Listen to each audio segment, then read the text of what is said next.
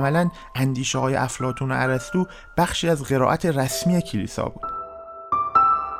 تا اون موقع آدما فکر می‌کردن در کانون کائناتند و همه هستی برای انسان خلق شده. بعد از نظریه کوپرنیک دیگه همه چیز دور انسان نمیچرخید. مردم به منجم تازه به دوران رسیده گوش می‌دهند که سعی دارد نشان دهد این زمین است که میگردد و نه افلاک یا آسمان یا خورشید و ماه دو تا نهاد کلیسا و دانشگاه نداشتیم. ما یک نهاد داشتیم که آدم ها اونجا هم دانشمند بار می اومدن و هم کشیش.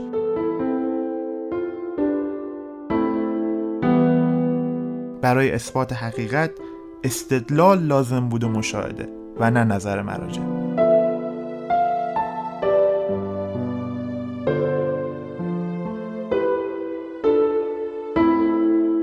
بنیاد جایزه چراغ تقدیم می کند. فلسفه علم.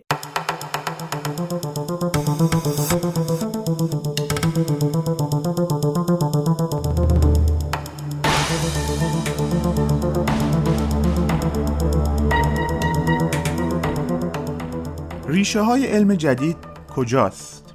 چطور نگرش ما در یک 300 سال طوفانی به هستی دگرگون شد؟ و شاید بشه گفت عصر مدرن در نتیجه این دگرگونی پدید اومد.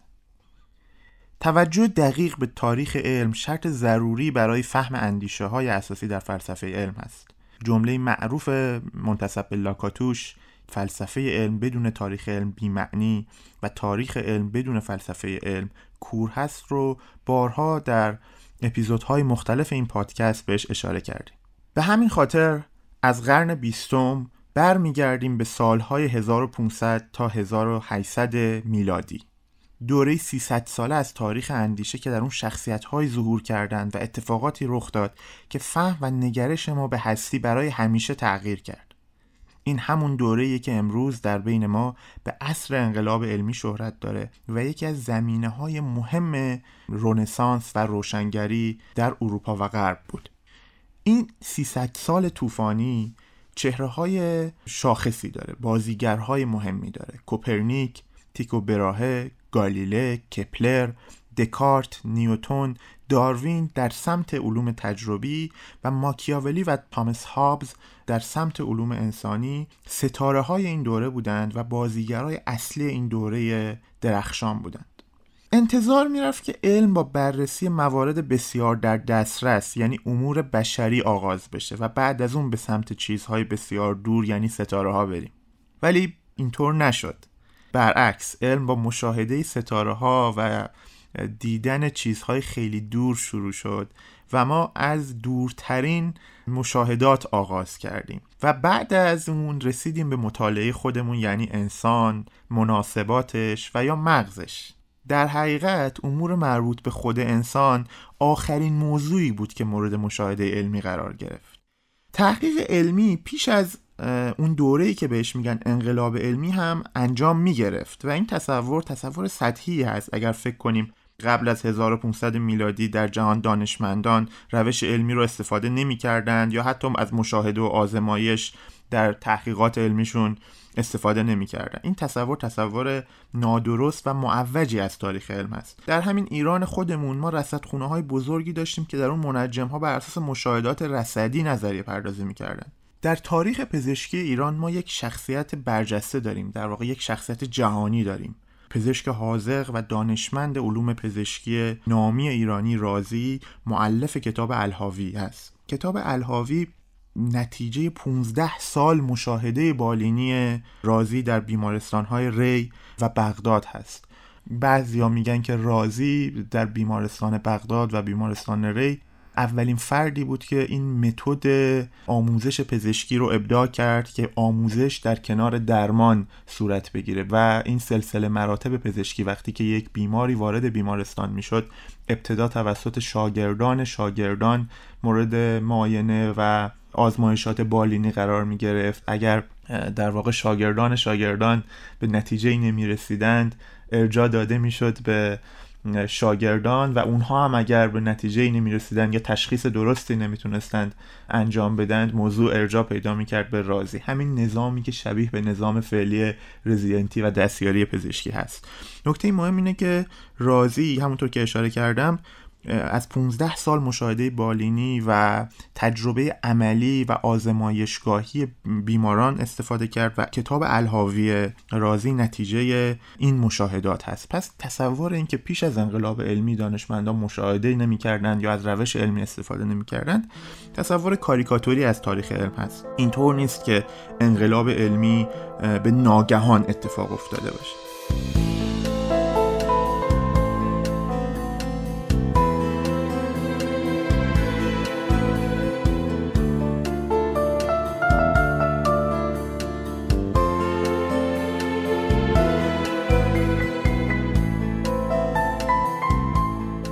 اما چه اتفاقی افتاد که ما به یک دوره خاصی از تاریخ برچسب انقلاب علمی می‌زنیم؟ شاید یک پاسخ این باشه که عصر باستان و قرون وسطا مشخصا جهان اندیشه و علم یک سره تحت سیطره مشرب عرستویی بود.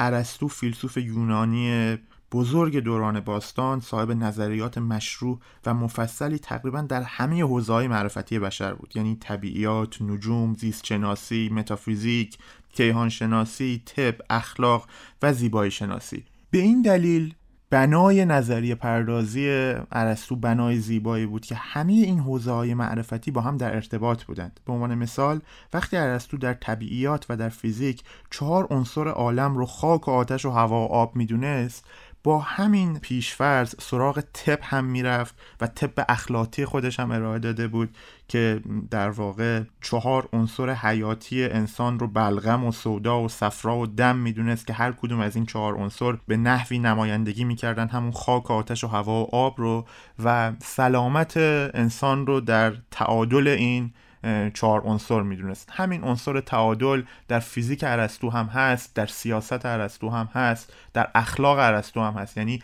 امری اخلاقی است که امر طبیعی باشه و امر طبیعی هم امریه که در تعادل باشه. یعنی عملا یه جورای اخلاق ارسطو طب ارسطو کیهان شناسی ارسطو و همه حوزه های معرفتی با هم در یک ارتباط خیلی منسجمی قرار دارن. خب اون چیزی که ما در اپیزود پنجم به اون پارادایم گفتیم عملا اینجا ما مشاهده می‌کنیم. بیش از هزار سال پارادایم حاکم بر نظام فکری بشر پارادایم ارسطویی بود و اون چیزی که در انقلاب علمی تغییر کرد این پارادایم شیفت بود این تغییر پارادایم بود. بذارید بریم سراغ کیهانشناسی ارسطو. کیهانشناسی ارسطو حول این اندیشه زمین مرکزی بود. اندیشه که بدتر هم توسط بطلمیوس منجم معروفی که حدود سال 100 میلادی بین سال 100 تا 200 میلادی زندگی می‌کرد تدقیق ریاضیاتی شد و به هیئت بطلمیوسی مشهور شد و کتاب مشهور بطلمیوس هم که المجستی هست توسط بطلمیوس که حاصل رصدهاش بود تعلیف شد. کلیسای کاتولیک در قرون وسطا هیئت بطلمیوس رو به جزء بنیادینی از اندیشه مسیحی تبدیل کرد. این فقط برای ماجرای بطلمیوس هم نبود. این یک بخشی از برنامه کلی پیوند دادن خرد و دانش مردمان عهد باستان با دین مسیح بود. برنامه بود که آگوستین قدیس بعدتر از اون توماس آکویناس و قدیس آنسلم با موفقیت پیش بردند. یعنی عملا اندیشه های افلاتون اندیشه های عرستو تو سایر حوزه ها رو با اندیشه مسیح پیوند زدند و سعی کردند که یک قرائت اقلانی و خردورزانه از مسیحیت اون زمان ارائه بدند. عملا اندیشه های افلاتون و عرستو بخشی از قرائت رسمی کلیسا بود. طبق این دیدگاه خدا زمین رو آفرید تا مرکز کائنات باشه و انسان رو هم به صورت خودش آفرید تا فرمان روای این جهان باشه. این تصویر با کتاب مقدس هم در انتباق کامل بود.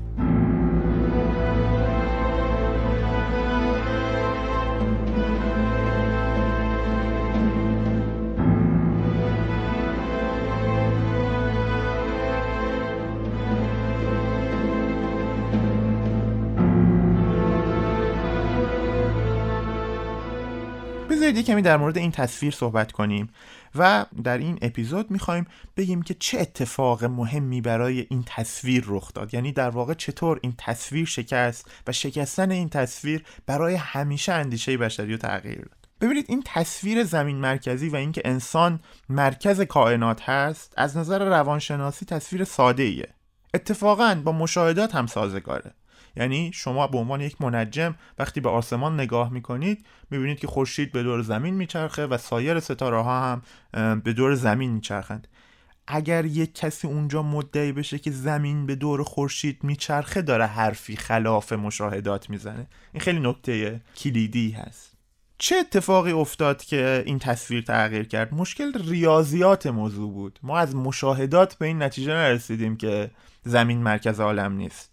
ریاضیات معید تصویر زمین مرکزی ریاضیات پیچیده ای بود. چرا که برای توضیح پدیده هایی مثل مثلا حرکت رجوعی یا پرنور و کم نور شدن نور سیارات و یا اینکه چرا زهره و اتارت همیشه نزدیک خورشید هستند و همیشه اونها در تقریبا نزدیک افق مشاهده میشند برای توضیح این پدیده ها ما نیاز به ابداع فلک های پرشماری داشتیم. اون چیزی که بهش می‌گفتیم فلک حامل فلک تدویر یه سری مدارهای تو در تو و بسیار پیچیده برای اینکه بخوایم این مشاهدات رصدی رو توضیح بدیم. پس مشکل مشکل ریاضیاتی بود. برگردیم به همون سالهای 1500 که ما در واقع اون رو ابتدای عصر انقلاب علمی می‌دونیم. یکی از مهمترین اتفاقاتی که در سیر تحول جهانبینی انسان رخ داد و مرحله سرنوشت سازی برای اون دوره تفکر بشر بود اون چیزی بود که ما از اون به عنوان انقلاب کوپرنیکی نام می‌بریم. بریم سراغ کوپرنیک. کوپرنیک کی بود؟ نیکولاس کوپرنیک کشیش من رو کشیشش تاکید می‌کنم. منجم و ریاضیدان لهستانی بود که کتاب بسیار مهمی در 1542 منتشر کرد. یعنی تقریبا سال آخر زندگیش. کوپرنیک در سال 1543 از دنیا رفت. اسم این کتاب درباره گردش افلاک آسمانی بود. ببینید یک تصور غلطی وجود داره و اونم اینه که خیلی از ماها فکر می‌کنیم که تو اون دوران کلیسا در مقابل دانشگاه قرار داشت. این تصور به کلی اشتباهه به خاطر اینکه ما دو تا نهاد کلیسا و دانشگاه نداشتیم. ما یک نهاد داشتیم که آدم ها اونجا هم دانشمند بار می اومدن و هم کشیش. و آدم های بزرگ دانشمندان بزرگ خودشون متعلهین بزرگی هم بودن کشیش های بزرگی هم بودن الهیدان های بزرگی هم بودن. کوپرنیک در این کتاب عنوان کرد که اگر امین و باقی اجرام رو در حال گردش به دور خورشید تصور کنیم بیشتر مشکلات ریاضیاتی که زمین مرکزی داره از بین میره و ما با یک نظریه بسیار ساده تری مواجهیم از نظر ریاضیاتی. این کل ادعاهای کوپرنیک بود. بعد اگه ما خورشید رو به جای زمین مرکز عالم تصور کنیم و زمین و باقی اجرام رو در حال گردش به دور خورشید ببینیم یهو می‌بینیم که بسیاری از مشکلات ریاضیاتی زمین مرکزی حل میشه و می‌بینیم که برای حرکت سیارات دیگه نیاز به اون همه فلک حامل و فلک تدویر نداریم و بسیاری از پیچیدگی و دشواری های ریاضیاتی ساده میشه. در ابتدای ماجرای بحث کوپرنیک خیلی موضوع جنجالی نشد. شاید براتون جالب باشه بدونید این کتاب در سال 1542 منتشر شد. ولی در سال 1616 حدود 150 سال بعد در دادگاه گالیله این کتاب رفت جزو کتب زاله کلیسا و فهرست کتب زاله. ماجرا تقریبا طبیعیه. تقریبا مثل همه اتفاقات تاریخی اولش معلوم نیست که چه اتفاقی افتاده. این خب یه دلایلی هم داره. یکی از دلایلی که میشه اشاره کرد که چرا ماجرا از اول اینقدر داغ نشد این بود که اولا کوپرنیک خودش کشیش بود. کتاب هم به پاپ کلمنت هفتم تقدیم شده بود. یعنی با هماهنگی کامل کلیسا این کتاب منتشر شده بود. باز تاکید می‌کنم که اهالی کلیسا دانشمند بودند ریاضیدان بودند منجم بودند. ثانیا ناشر کتاب که یک کشیش لوتری معروفی بود به اسم اوزیاندر یه مقدمه جالبی بر این کتاب نوشته بود و توضیح داده بود که ببینید مدل کوپرنیکی صرفا یه مدل ریاضیاتیه. اینجوری نیست که واقعا داره درباره عالم صحبت می‌کنه. یه مدل ریاضیاتیه که توصیف ما و پیش های ما رو ساده تر می‌کنه. شاید بشه گفت اوزیاندر اولین فیلسوف علم ابزار انگار تاریخ بود. یعنی مدل های علم رو حقایقی درباره عالم نمی‌دونست. صرفا اونها رو ابزارهایی می‌دونست که توصیفات ما رو ساده تر می‌کنه تبیین های علمی رو ساده تر می‌کنه و به ما ابزارهایی میده که با اونها می‌تونیم ابزار تکنولوژی بسازیم پیش بینی کنیم و کار زندگی انسان رو به طور خلاصه راحت تر کنیم. خب این مقدمه ای هم که اوزیاندر درباره این کتاب نوشته بود خیلی نیش این حرف کوپرنیک رو کم می‌کرد. خب آدما می‌گفتن خب به هر حال کوپرنیک هم یه مدل ریاضیاتی داده کارو ساده تر کرده. چرا که نه ما تو پیش بینی ها 50 تا فلک حامل و فلک تدویر میذاشتیم. الان قراره 7 تا فلک حامل و فلک تدویر بذاریم. باز اینم نکته مهمیه که فلک حامل و فلک تدویر همچنان در مدل کوپرنیکی هم حذف نشده بود.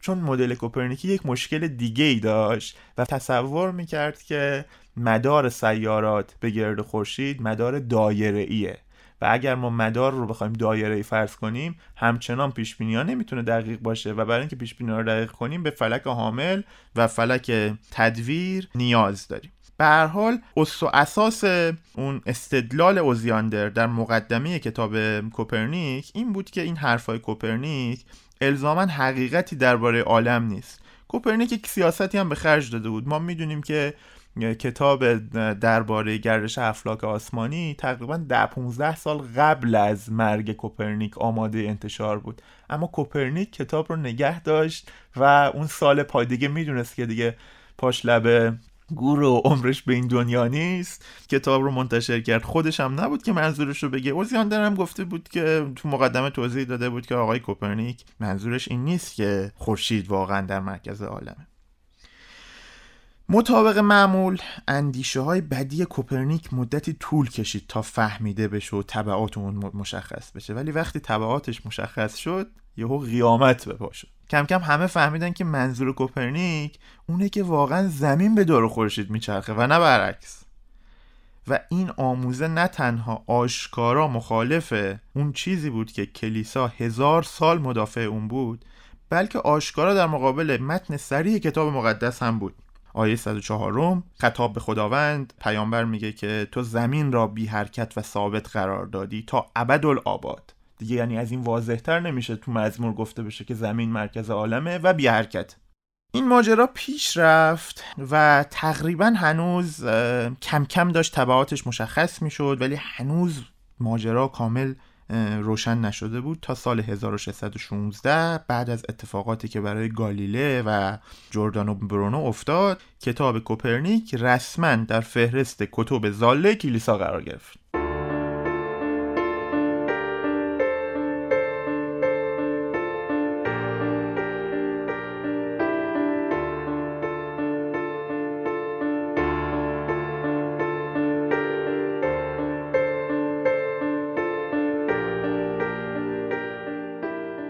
در روی گالیله خب حتما یک اپیزود مستقلی خواهیم داشت. شاید هم دو اپیزود مستقل.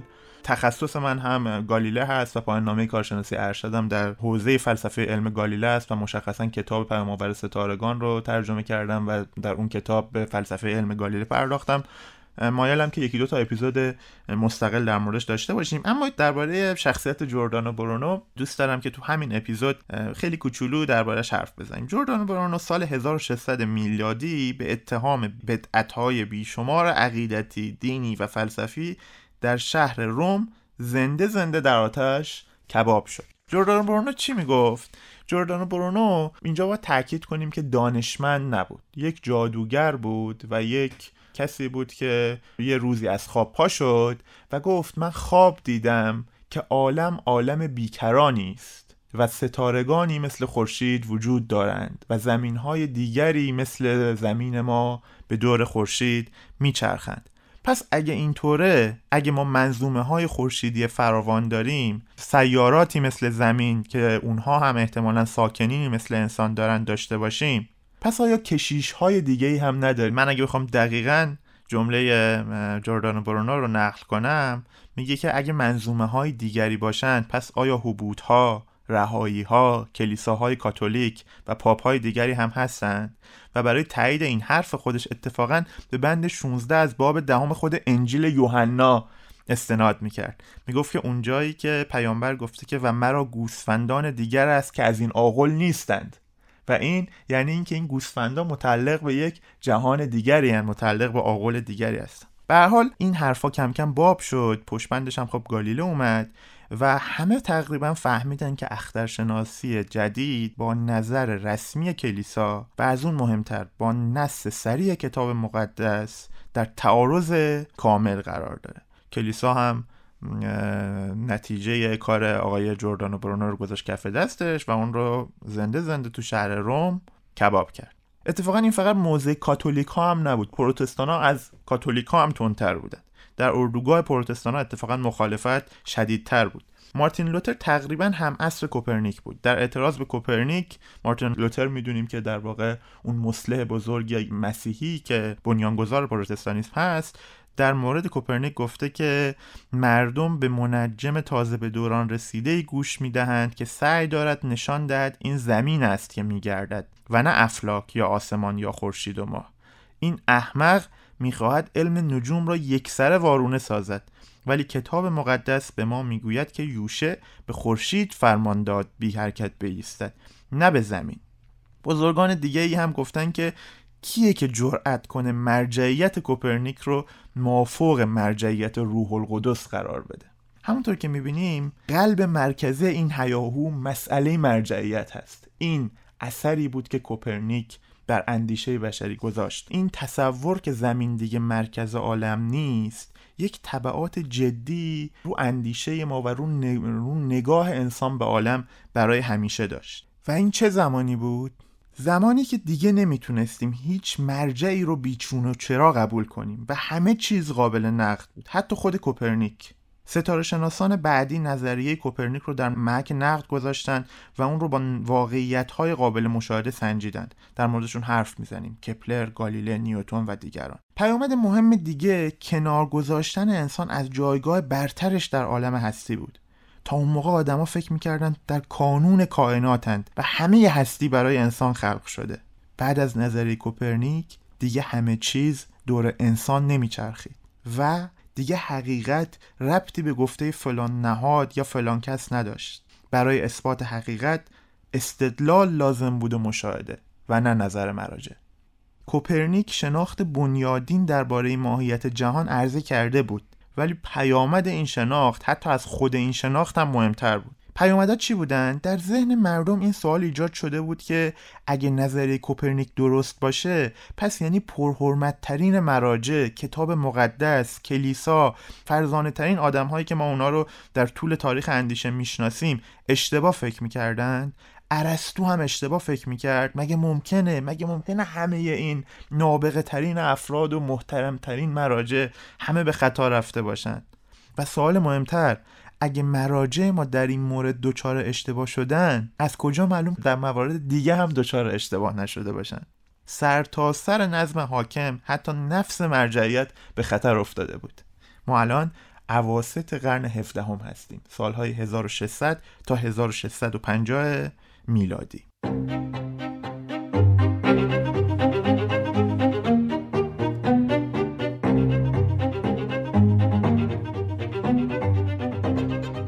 مرسی امیر هستن چقدر این دفعه جذابتر از همه قبلی ها بود. من قبلش بگم پژمان سوالاتو بلد نیستم هیچ کدوم جوابشو نمی‌دونم. من تشکر می‌کنم. ایده خوبی هستش. خب بذار یه چیزی که من حتما بلد نیستم و تو حتما بلدی رو بپرسم. از یه تعبیر یا یه اصطلاحی استفاده کردی ابزارانگاری. اول از همه که این انگلیسیش چی هستش و اصلا معنیش چیه؟ instrumentalism. آها. یک نگرشیه در فلسفه علم مدرن و به ما میگه که نظریه های علمی الزاما موضوعاتی در باب حقایق عالم و یه سری fact نیستن. وقتی ما میگیم الکترون به این معنا نیست که واقعا یک هستومند مشاهداتی به اسم الکترون وجود دارد.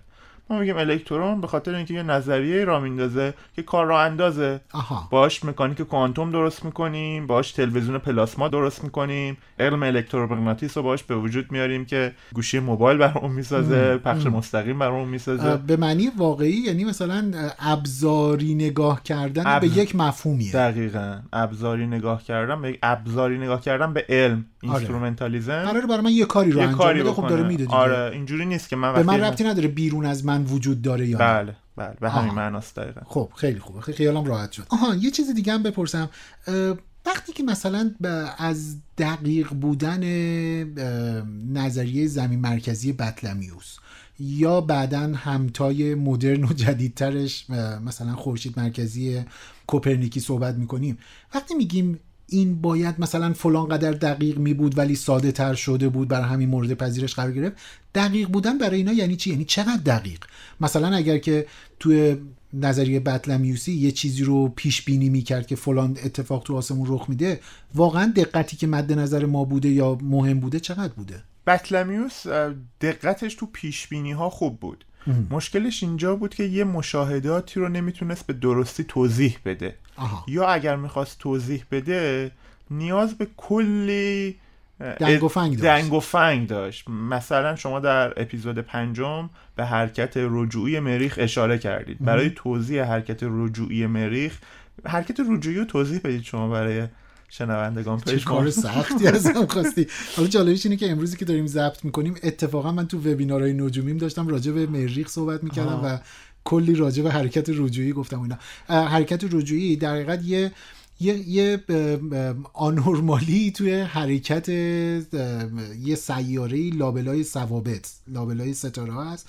مثلا اگر قراره که هر مثلا دارم میگم هر چهار روز یه بار اگر من جای سیاره مریخ رو تو آسمون لای ستاره ها علامت بگذارم خب یه مسیری داره مثلا میگیم که آقا از غرب به شرق این داره فرزن حرکت می‌کنه. ولی می‌بینیم که یک جایی از این مسیر یواش یواش انگار سرعتش کم میشه. یعنی تو اون چهار روز یه باره فاصله کمتری رو طی می‌کنه بعد انگار وای میسه یه نقطه سکون پیدا می‌کنه بعد برمیگرده. مسیرش رو عوض می‌کنه دوباره تا یک جایی از آسمون و بعد دوباره آروم آروم وای میسه و دوباره میاد. یعنی یه گره ای انگار تو آسمون رخ میده. به این میگن انگلیسی چی بود؟ retrograde motion retrograde motion یا حرکت برگشتی بازگشتی رجوعی یا هر چیز دیگری از این دست این مشاهدات رو منجمان قدیم انجام می‌دادند و با فرض اینکه زمین مرکز عالمه این اتفاق خیلی سخت بود توضیح دادنش. آره. کلی فلک حامل و فلک تدویر هی رو هم سوار می‌کردن. این رو توضیح بدیم. نظریه کوپرنیک این رو یهو خیلی ساده تر توضیح می‌داد. با فرض اینکه خورشید مرکز عالم باشه و این حالا باز یه خودش بحث جالبی که تو فلسفه علم امروز هم هست. آیا چیزی که ساده تر باشد نزدیکتر است به حقیقت, حقیقت. آیا طبیعت الزاما رفتارهای ساده تری داره یعنی ما اگر دو تا نظریه داشته باشیم که یکیش یه نظریه ساده تر از نظریه دیگه ای باشه آیا اون نظریه ساده تر درست‌ترم هست؟ درستره یا ارجحتره ما باید ما باید اون رو ترجیح بدیم نسبت به نظریه پیچیده این یه سوال باز همین امروز فلسفه جز. سوالای باز بله، هستش بله. آره چون خیلی هم می‌بینیم حتی تو زیست شناسی هم این وجود داره مثلا میگن که آقا این توصیفه ساده تر یا حتی از یه واژه عجیبتری به اسم زیباتر بله آقا بله. این زیباتر هستش این این مولکوله زیباتر از اون یکی مولکوله هستش یه جاهایی اتفاقا ما به طرز عجیبی می‌بینیم که اون نظریاتی که ساده تر و زیباتر بودن بعدا فهمیدیم که درست ترن آره یعنی یه جوری انگار تایید و ولی ولی سوال شگفت- بازه. آره این از شگفتی های طبیعت. آره. یه جایی هم نیست. مکانیک کوانتوم واقعا نظریه پیچیده ایه نه ساده است نه الزاما آره. ولی واقعا طبیعت داره اون شکلی رفتار, رفتار می‌کنه. آره. خب حالا یک سوال دیگه. انقدر می‌پرسم که آخرش بگی نمی‌دونم. این الان چیزه؟ ما همون. اولش که دستمون رو بردیم بالا. سلامت باشی اه، یه سوالی. ما می‌دونیم که مثلا توی یونان هندسه یه جوری چیز دیگه طلایی ترین بله. دانایی بشری حساب می‌شده افلاتون رو سردر آکادمی نوشته بود بله. که کسی که ریاضی نمی‌دونه وارد نشه هندسه یا ریاضی؟ از اون چیزایی که بعضیا ترجمه کردن هندسه بعضیا ترجمه کردن آها. ریاضی ولی الان نمی‌دونم واقعا. دقیق آره. کدوم. باید برم نگاه حالا کنم. نگاه کن این این حتی اگر فرض بگیرم ریاضی ریاضیات در یونان باستان انگاری که اصلا روی هندسه نشسته و خیلی ما چیزی به نام جبر قاعدتا توی یونان باستان نداریم. حالا بیام یه, یه جوری دیگه نگاه کنیم. یک نهله فلسفی داریم به اسم فیثاغورسیان که اینا ریاضی و زبان طبیعت و اصلی ترین عنصر عالم می‌دونن. آها یعنی چنین آره. شعنی برای خداوند. گالیله هم میگه خداوند جهان رو به زبان ریاضیات ریاضی. نوشته و آره. شما برای اینکه این جهان رو بشناسید باید برید زبان ریاضی یاد بگیرید. خطاب به کلیسا می‌گفت گالیله. و و چون خودش هم معتقد بود و مؤمن بود می‌گفت که خداوند دو تا کتاب نوشته. یک کتاب که به اسم کتاب مقدس که به ما نشون میده که ما چطور به آسمان بریم. و یک کتاب به نام کتاب ریاضیات که نشون میده که آسمان ها چطور حرکت می‌کنن. حرکت می‌کنن. و شما با دانستن کتاب مقدس نمی‌تونید به ما بگید که خطاب به کشیش ها می‌گفت خطاب به کلیسا می‌گفت. شما با شناخت کتاب مقدس نمی‌تونید به ما بگید که آسمان ها چطور حرکت می‌کنن. می‌تونید به ما بگید که ما چطور به آسمان, با میریم. آسمان میریم. برای اینکه بدونید که آسمان چطور حرکت می‌کنه باید بدید زبان دیگر خداوند رو یاد بگیرید که زبان ریاضیات آره، هست. آره. خب حالا من یه سوالی دارم. اگر که مدل فکر یا دانایی مثلا یونانیان باستان هندسه نبود و آن چیزی بود که ما با نام معادلات و جبر و اینا میشناختیم آیا می‌دونم سوال خیلی عجیبه از این وات ایفاییه که آدم استفاده می‌کنه. آیا واقعا نوع نگاه کردن ما به دنیا و تبیینمون متفاوت می‌شد؟ سوالم به این دلیل دارم می- می‌پرسم که بخش بزرگی از توصیفات و توضیحاتی که در طول این هزار سال پیش از این 300 سال طوفانی داریم خیلی هندسه است. یعنی تقریبا همش هندسه است. این سواله رو بلد نیستم جوابشو ولی یه چیز دیگه می‌خوام بگم که مرتبطه به این آها. سوال شما. یکی از ویژگی های دوران قرون وسطا و پیش از انقلاب علمی این بود که چون ریاضیات خیلی چیز اصیلی بود بله. ریاضیات رو اساسا برای جهان فوق قمر یعنی فلکی بود بله. فلک قمر که ماه در اون فلک میچرخید. به عنوان یکی از سیارات. بله اگه بخوایم شما می‌دونید اگه بخوایم مدل بطلمیوسی رو یه توصیفی ازش ارائه بدیم زمین در مرکز عالم بود. بعد یک فلکی بود فلک قمر ماه به دورش میچرخید و بعد از اون عطارد زهره خورشید مریخ و الی آخر. ریاضیات رو برای جهان فوق قمر یعنی بالاتر از قمر می‌دونستن. برای جهانی که تو اون به قول خودشون کون و فساد نیست. آره. همه چیز دائمی و پایدار است. هیچ تغییری نیست. یک جهانی که از جنس اتره یعنی آره. باز همون فیزیک ارسطویی پایین قمر جنس جهان همین آب و خاک و آتش و هواست که زمین و همه چیز انسان و همه این موجوداتی که رو زمین هستن از اون ساخته شده که اینا دچار تغییر میشن میران از بین میرن به وجود میان. از قمر به بالا اینا ثابتن. آره. هیچ تغییری توشون رخ نمیده. یکی از باز مشکلات گالیله این بود دیگه. گالیله می‌گفت که تو ما هم تغییر رخ میده. این بله، داشت بله. اتفاق خیلی مهمی بود. یعنی می‌گفت عزیزم کل ماجرای فیزیک ارسطو رو تو تغییر مگه تو جهان فوق قمر یا تو خود قمر تغییر وجود داره. تغییر وجود نداره که داشت سایه ها رو نشون می‌داد که تغییر بله. می‌کنن. حتی قصه لکه های خورشید هم همین بود دیگه. برای همین نمی‌گفتن یعنی تصور اینه که این لکه است نداشتن. می‌گفتن یه چیزی از جلوی خورشید. داره دقیقا چون. تغییر متفاوت بله. و ریاضیات برای جهانیه که توش تغییر وجود نداره توش بله. هم همه چیز ابدی و ازلیه اه، خداوند و فرشتگان و نمی‌دونم جهنم همه اینا هم تو اون دنیا آره بودن دیگه اون فلک از اون فلک الافلاک. فلک الافلاک دقیقا و این دوگانه ریاضیات برای بالاست و برای پایین ما از ریاضیات برای توصیف طبیعت نمی‌تونیم استفاده کنیم یک انگاره خیلی محکم خیلی. محکمی بود تو پارادایم ارسطویی. درست. و گالیله یکی از افرادی بود که این دوگانه رو از بین برد و گفتش که ما از همین زبان ریاضیات می‌تونیم هم در توصیف آسمان استفاده کنیم هم در توصیفات زمینی و حرکت پرتابه و آونگ و همه اینا. پیش از این رایج نبود که برای اتفاقاتی که رو زمین رخ میده از ابزار از ابزار ریاضی بخوایم استفاده ریاضی بخوایم استفاده کنیم.